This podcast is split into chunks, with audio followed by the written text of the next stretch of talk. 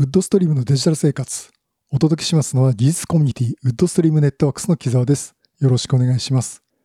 この番組はマイクロソフトの最新情報と明日使える Windows の情報、Windows をさらに活用するパソコンなどとデジタルガジェットの情報などお役に立てる情報をお届けして皆さんにマイクロソフトを楽しんでいただく番組です。第692回目の配信になります。えー、っとですね、あの、時々質問を受けるっていうか、なんででしょうって言われることがあるんですけど、あの、Windows のサポート終了ってありますよね。えー、まあ、あの、2025年の11月だとか、そういうふうに、えー、の、例えば、えっ、ー、と、例えば10月12日とかね、え、そんな言い方をするんですけども、これなんでこんな中途半端な日付が来るんでしょうって。例えば、10月31日とかね、えー、そんな風にね、ある程度霧のいいところで出せばいいのにと思うかもしれませんが、これがなぜ、えー、ね、12日とかね、13日とかね、そんな数字で出てくるかというとですね、これあの、関係してるのは、Windows の月例セキュリティアップデート、えー、これが絡んでるんですね。で、あの、Windows の、あの、月ごとの、えー、セキュリティアップデートですけど、えー、これがですね、第2火曜日がアメリカ時間です。で、日本時間だと第2水曜日に実施されます。で、このタイミングで Windows のセキュリティパッチのサポートを出すか出さないかっていうのが決まるんですね。ということで、例えば Windows 10の場合は2025年10月14日なんですけども、これが2025年の10月のセキュリティアップデート、これが最終ということになるんですね。まあそういったところで、えー、なんでこんな中途半端な日付なんでしょうっていうと、実はそういった理由があって、まあ大体その月の第2火曜日、まあ日本時間でいう第2水曜日に割り当てられるという感じになっています。まあそんなところなんですけど、えー、まあ Windows 10ね、サポート終了がもうあと2年、2年ちょっとということになりますんで。まあ、これ今ね、Windows 10は相当入れてるはずですからね、これ大変なことになると思いますね。まあ、あの今頃はもう、まあ、そろそろ動かなきゃなっていうところで動きが始まると思うんですけど、またこれね、Windows 11になるとね、あの、サポートする方が大変ですね。マニュアルは全部作り直しだし、まあ、それなりのサポート、やっぱり違いは出てくるでしょうしね。まあ、細かいところでまた出てくるんですね。Windows 10で普通は出てこない問題、普通、Windows 10から11ってほとんどの問題はないんだけども、なんかあるって、まあ実際なんかあったりするわけなんですけど、まあバージョンとかものが違いますからね。まあそんな時に、まあ対応するってところで、まあちょっとそこね非常に大変じゃないかなと。うん、私もちょっと大変なことに巻き込まれるかわかりませんけどね。えー、そんな風に思っております。まあ一方でその Windows 11になると、まあ今までよくお話してたようにね、この効率が上がるとか、機能アップによって仕事のこう効率が上がることがあると思いますんでね。まあ、できれば早めに Windows 11にね、アップできたらいいかなとは思っております。はい。この配信は安谷さん、ホワイトカラーさんはじめ合計13名の方にご支援いただいております。ありがとうございます。1名増えました。ありがとうございます。また、Microsoft Teams を使ったコミュニティ活動も行っています。ぜひご参加ください。さて、今日はですね、えー、っと、ちょっと前に話しましょうと言っていたお話で、Outlook for Windows。これについてのお話をしたいと思います。新しい Outlook for Windows ですね。えー、これについてですね。あの、まあ、Windows 11のインサイダープレビューのアップアップデートの話をこうしていく間に、えっ、ー、と、今年の6月ですね。あの、Windows の標準メールが Outlook for Windows に切り替わりますよ。もうそういったのを入れてますよっていうふうにね、えー、Windows 11のインサイダープレビューではもう入り始めてまして。まあ、実際あの、インサイダープレビューどうこう関係なくですね、この Outlook for Windows っていうのはすでに皆さんのマシンにもインストールされている、います。いるはずです。あの、私の、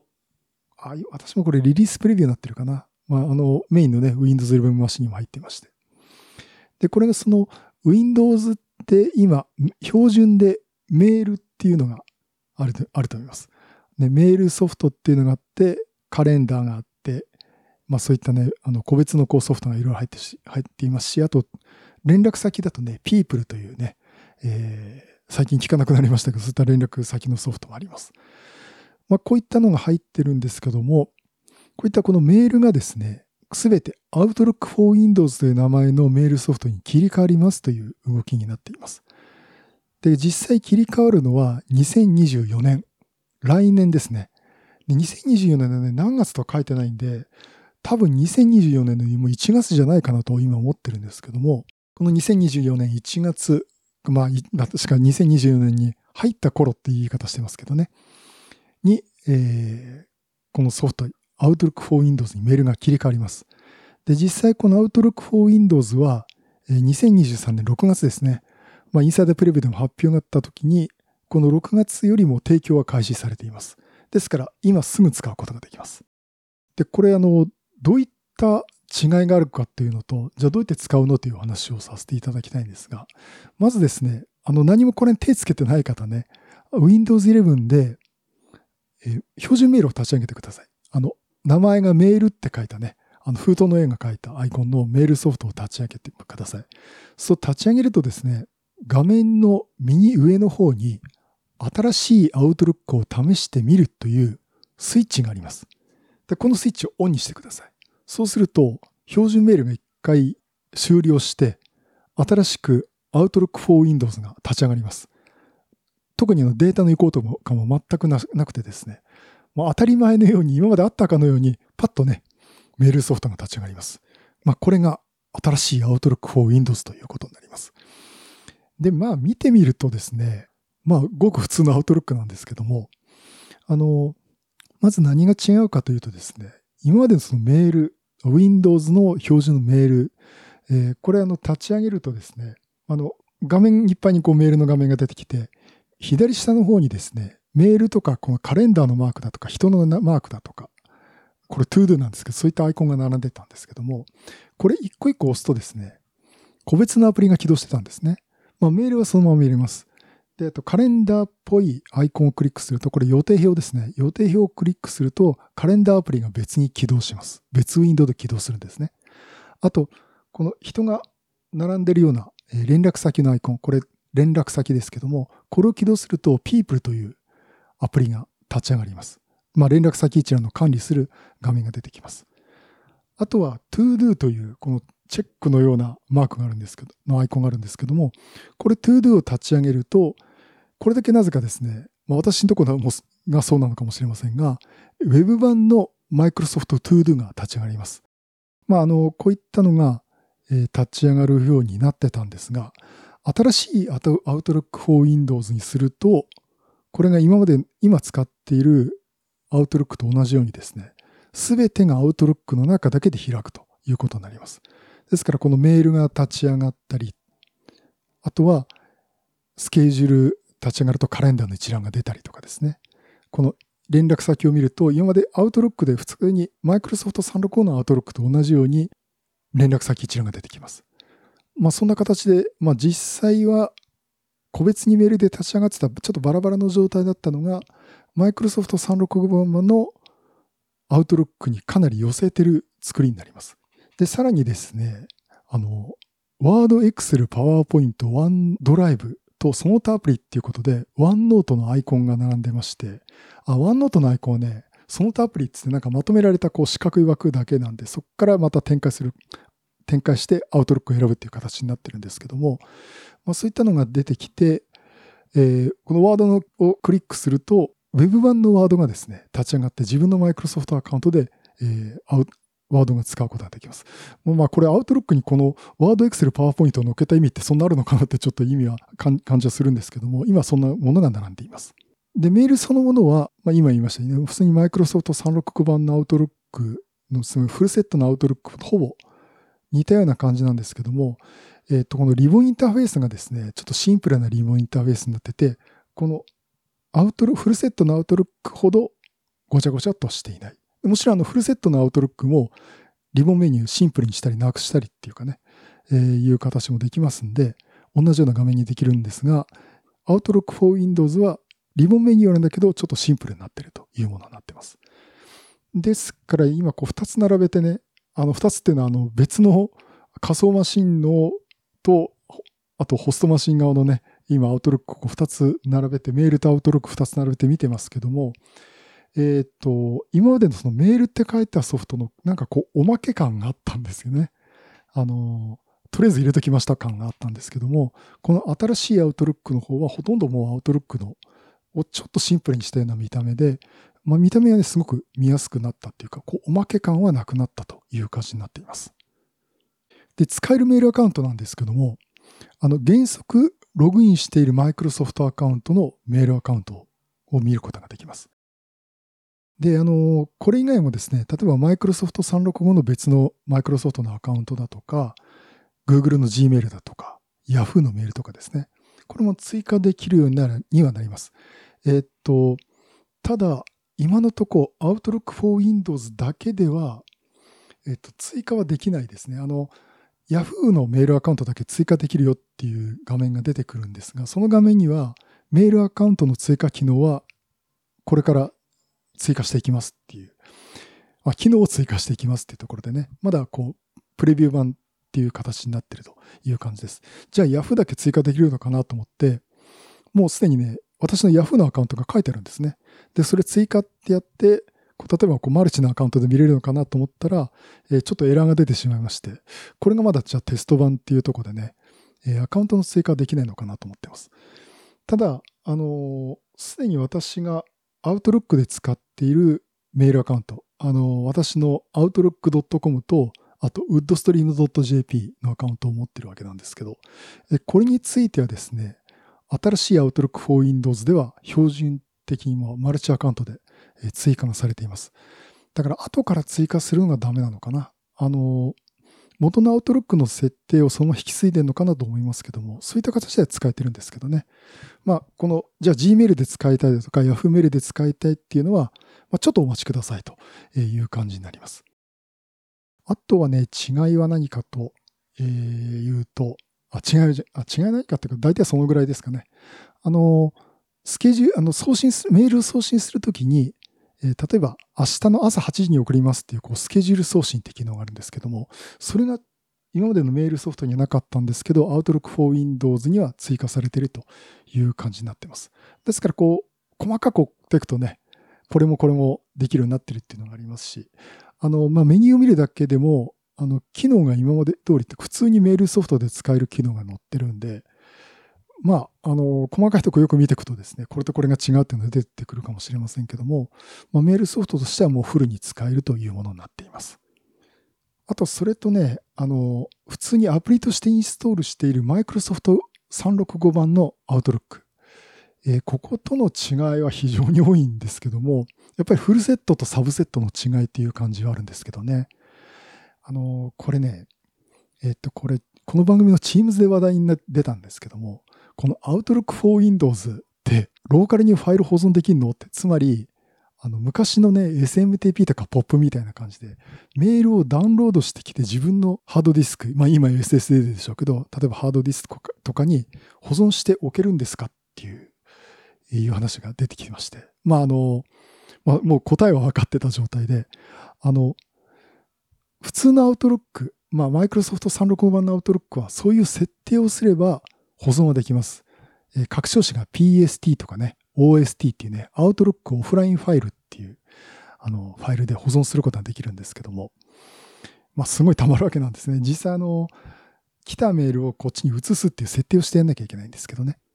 で、それ以外はどうしてるかっていうと、これも Gmail とか他と同じような感じで、クラウドにあるデメールだけを見に行ってますって。これおそらくあの、プロトコルとしては IMAP 使ってるのかなと思うんですけども、あの、つまりサーバー側を消してしまうと、サーバー側のメール消してしまうと、どっから見てもサーバーメールは消えてるっていう状態で、データはどこにありますかっていうと、まあ、クラウド上のメールに保存の、まあ、メールボックスっていうのかな。そこに保存されてるというものになります。で、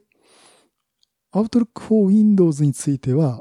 このメールをダウンロードして保存するっていう機能はなくて、あくまでもサーバーのやつを、サーバーのメールボックスだけを見るっていうものになってます。まあ今時、あの、大体問題ないんですけどね、それでね。うん、あの、まあ昔のメールって消されてしちゃったりするんですけどね。えー、と、まあそういったのが嫌だった方はローカルに保存しておくっていう、まあお仕事でもね、そういう使い方してる方と多いと思いますし、うん、私もこれメールは一時期取ってありましたね。で、何十ギガバイトっていうね、うん、あの、容量になってたっていうことがあるんですけど、でもね、やっぱ必要なんですよね。あの、2年前ぐらいにあったメールって掘り起こそうと思って、あの時ああどうだったっけつって、ああ、このメールあったって言ってね、あの、命拾いしたことが何度かあるんで、実は非常に助けられててね、あんまりいらいらないのかなっていうと、うん、どうだろうなっていうところもあるんですけどね。まあ、あの、そんなことがあるんですけども、あの、新しい Outlook for Windows の方は、クラウドしかデータありませんので、えー、まあ、ちょっとそこはね、お気をつけくださいっていうのは、これやっぱり Teams で、この番組の Teams でもお話してたのが、やっぱりこう、サポートされてる、あるサポートされてる方がですね、まあ、いつも聞いていただいてますけど、やっぱりそういったお客さんから問い合わせがあって、消してしまって前のが取れてないとかね。まあ、他のケースもいろいろあると思うんですけど、まあ、あの、そういったところでこのメールの扱いは難しいと思いますんで、そこはね、ちょっと注意していただきたいなと思っております。まあ、今時こうメールじゃなくて、ね、Teams で連絡だろうとかね、やっぱり状況はどんどん変わっていくと思いますし、データはシェアポイントに置いてとかね、えー、そういったのもあるんでね、まあそこどうなのかなっていう先は分かりませんけども、やっぱり今までお仕事だとメールに依存しているところは非常に多いんで、まあ、そこはちょっと注意していただきたいなと思っております。まあまあそんなところでね、あの、新しい Outlook for Windows、えー、まああの、今までのメールソフト、標準メールソフトね、大体あの、他の人の話聞くと、まず開口一番、なんか、決まったようにね、標準のやつはなんかあるんだけど使いづらいんだよねっていうこ必ず言うんで言われるし、よく聞くんですけども。あのまあ私たちは別にこのぐらいシンプルな機能でいいんじゃないと思ったりするんですけどね。あの、いまいち、今一度こう、見直していただいて、新しい Outlook for Windows 見ていただくと、まあそれでもね、あの悔しいから使いづらいって言いたいのは、気持ちは、あの、ある、あるでしょうけど、まあ、あの、見直していただくとね、えー、ちょっといいかなと思っております。まあ、それが嫌だったら、まあ、ね、あの、マイクロソフト365版のアウトロックなり、あとは他のシステムの連携、マイクロソフト365との連携とかあまりこだわらなければ、まあ、個別のメールクライアントソフトとかね、いろいろ導入してもいいかなと思っております。はい、そういうことでね、Windows の標準メールに変わる新しいメールソフト、新しい Outlook for Windows の話をさせていただきました。さて、あと、もう一つ、えー、小ネタなんですけども、えー、パワートイズ、えー、いろんな Windows を便利に使える、ちょっとクロート向けの、えー、18個ぐらいのたくさんいろいろツールが入ったツール集、パワートイズなんですけども、えっ、ー、と、今週バージョンアップになりました。えっ、ー、と、0.72.0にバージョンアップになりました。で、バージョンアップ内容を見るとですね、なんか新しいツールが追加されただとか、機能強化がされたっていうのは、えっと、私ざっと見たところはない感じがしています。で、大きいのはね、何が違ったかというとですね、あの、容量がコンパクトになりました。あの、インストール済みのディスク上のスペースを大幅に削減したっていうところで、今までのバージョン0.71.2かな ?4 かな？あの、そのバージョンだと、えっ、ー、と、ディスクの占有率が、占有容量がですね、今まで 3.1GB だったんですね。で、これを 554MB に縮小しましたっていうことで、まあ場所を開けましたっていうね、えー、いうものになります。逆にあの 3GB から 500MB に縮小したって、どんだけなんか無駄なもん置いといたのかっていうような気がするんですけど、えー、そんなところがね、あの今回ありましたんで、まあこれあの、パワートイズ入れてると、アップデートが自動的に走ると思いますんで、特にあの、マイクロソフトストアからね、ダウンロードされてる方はね、えー、わかると思いますんで。まあ、多分もうされてると思いますんでね。まあ、ちょっとディスクがね、まあ、ちょっと空いたかなというところで。まあ、別に悪いことはないんで、あの、もし手動でアップされ、デートが必要な方はちょっとね、あの、0.72.0アップデートされるといいと思います。はい、以上ね、パワートイズがバージョンアップしましたというお話でした。えー、っと、今、家の近くの公園でですね、あの、夏祭りやってまして、盆踊り、聞こえてますかね？これ。音入ってたらすいません。まあ、これもまあ夏の風物詩ということで、えー、このまま話をさせていただきますが。はい。ということで、毎週恒例の、えー、明日の Windows が見れる Windows Insider プレビュー情報のお話をしたいと思います。えっ、と、今週はですね、Windows 11でカナリアチャンネル、デブチャンネル、ベータチャンネルでリリースがありました。で、これがですね、あの、カナリアチャンネルとデブチャンネルとベータチャンネルってそれぞれ役割も違うし、あの、出てくる内容今まで違ってたんですけど、今回結構被ってるんですよね。もうカナリーチャンネルで入れてる内容がそのままベータチャンネルに載ってるっていう感じがありまして。まあそんなようなところなんですが、えっ、ー、と、じゃあちょっとカナリーチャンネルからね、えー、ビルド25921、えー、こちらがリリースになりました。で、これがですね、機能が面白いと思うんですね、これ。あの、多分、本ちゃんにおそらく 23H2 には降りてくると思うんですけども、HDR バックグラウンドのサポートと。これだけ何言ってなんじゃって思うかもしれませんけども、あの、壁紙とかの、えー、Windows の壁紙とかですね、そこら辺を HD、フル HDR で対応できますというものになっています。で、これをですね、サポートする画像ファイルが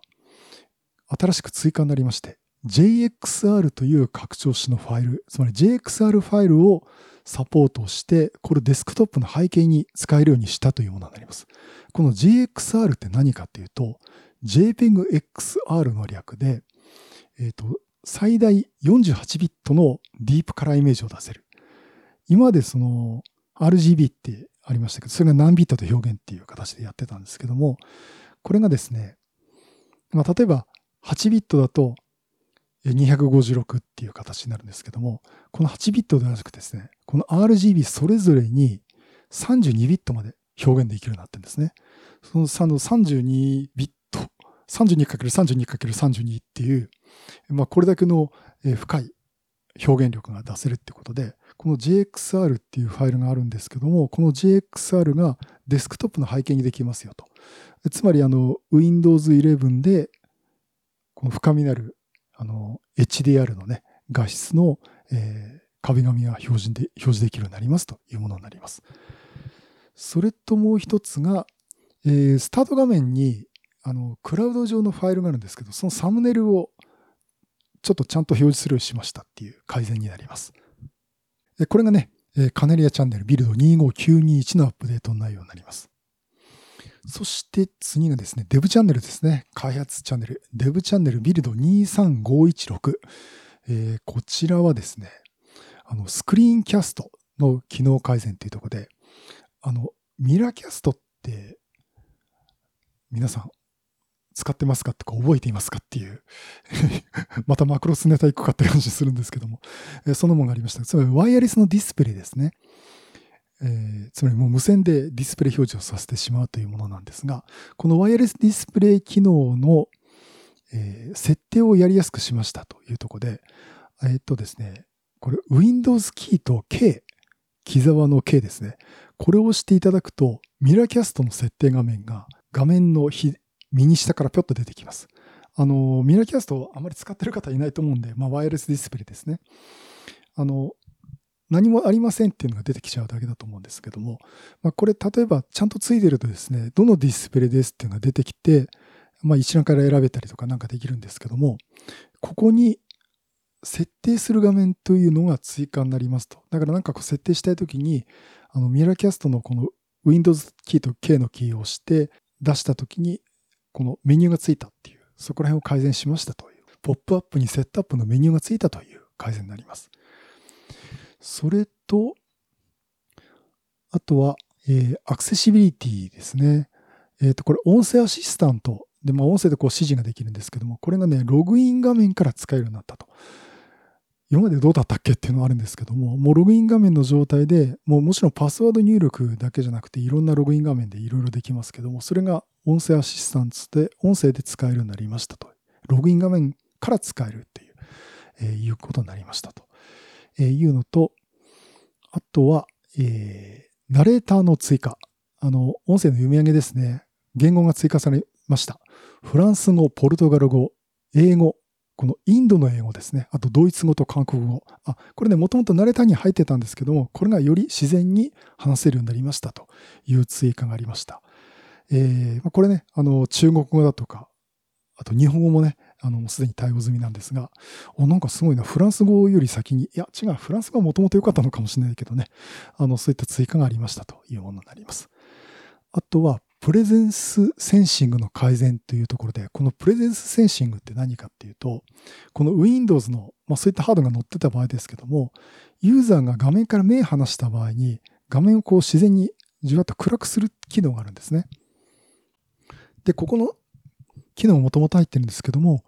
これを OOBE のところから設定できるようにしましたというものになります。じゃあこの OOBE って何だっていうと、 Out of Box Experience っていうところで、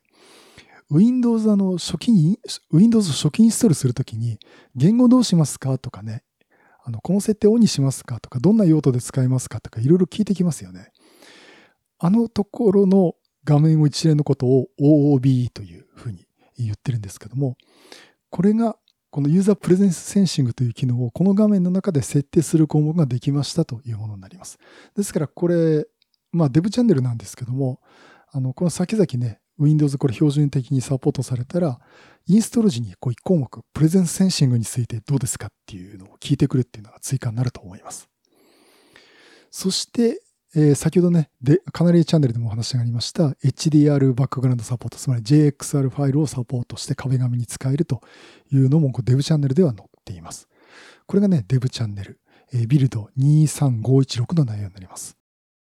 あとは、えー、ベータチャンネルですね。ビルド22621の2129、あ、ビルド22631の2129になります。で、えっとね、ビルド22624っていうのがあったんですけど、ここからビルド22631、つまり機能追加をオンにしたベータチャンネルにする場合は、あの、自動アップデートじゃなくて、イネブルメントパッケージっていうのを使って、えー、アップデートすることになりますっていうのが注意書きがありました。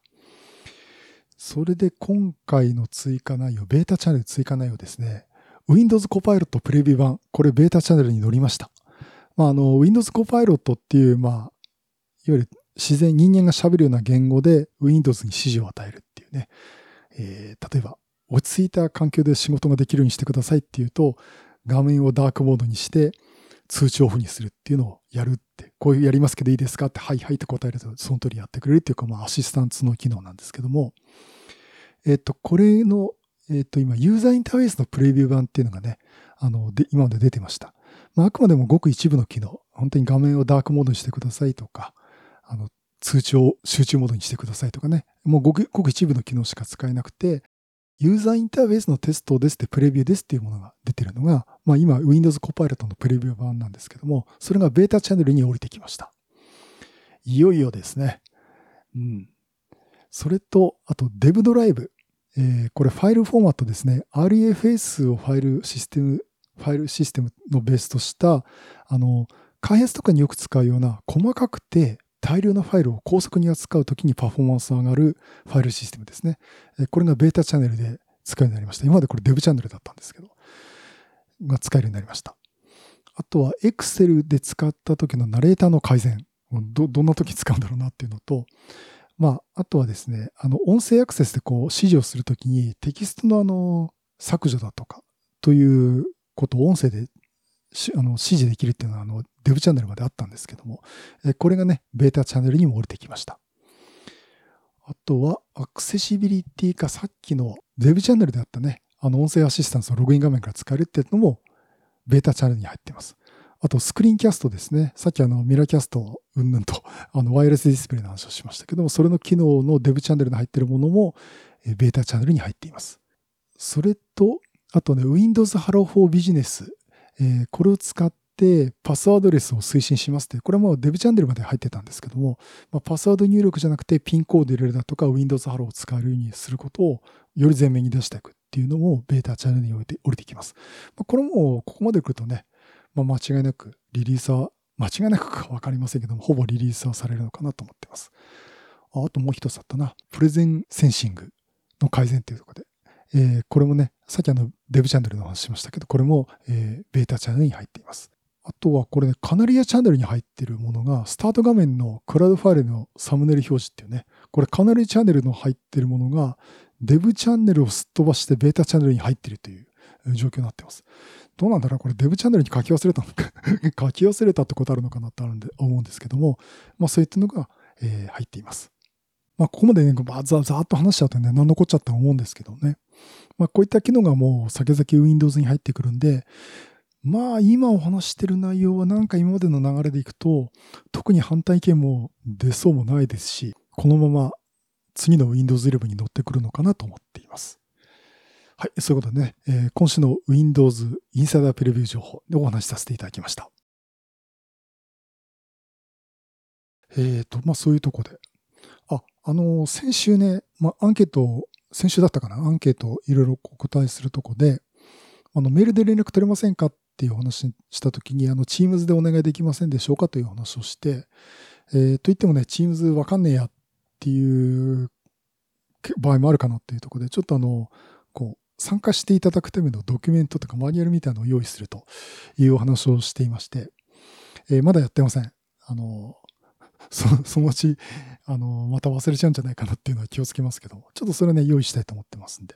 えー、まあ、の、わかんないやった方、もしおられる方、おられましたらね、そういったのをちょっと活用していただければいいかなと思っております。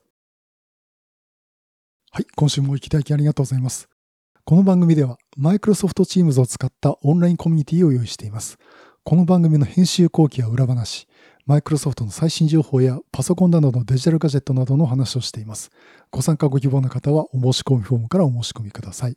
お申し込みフォームのリンクは番組の概要欄と Twitter ハッシュタグ、じゃない X のハッシュタグ、シャープドストリームでお知らせしています。また、この番組はクラウドファンディングキャンファイアのコミュニティにより皆さんのご支援をいただいて配信しております。このクラウドファンディングは創作活動をかつ継続して支援するサービスで月額500円から支援できます。1回だけでのご支援も可能ですので、ご協力いただける方よろしくお願いします。ご支援は番組のサーバー代、配信機材の維持、情報収集などの書籍内などに使用させていただいています。こちらのクラウドファンディングのリンクは番組の概要欄と X のハッシュタグ、シャープウッドストリームでお知らせします。相変わらず、もうこれツイッターでいいですかね こんな感じがするんですけどね。本日の配信も皆さんのお役に立てることを願っています。また次回よろしくお願いします。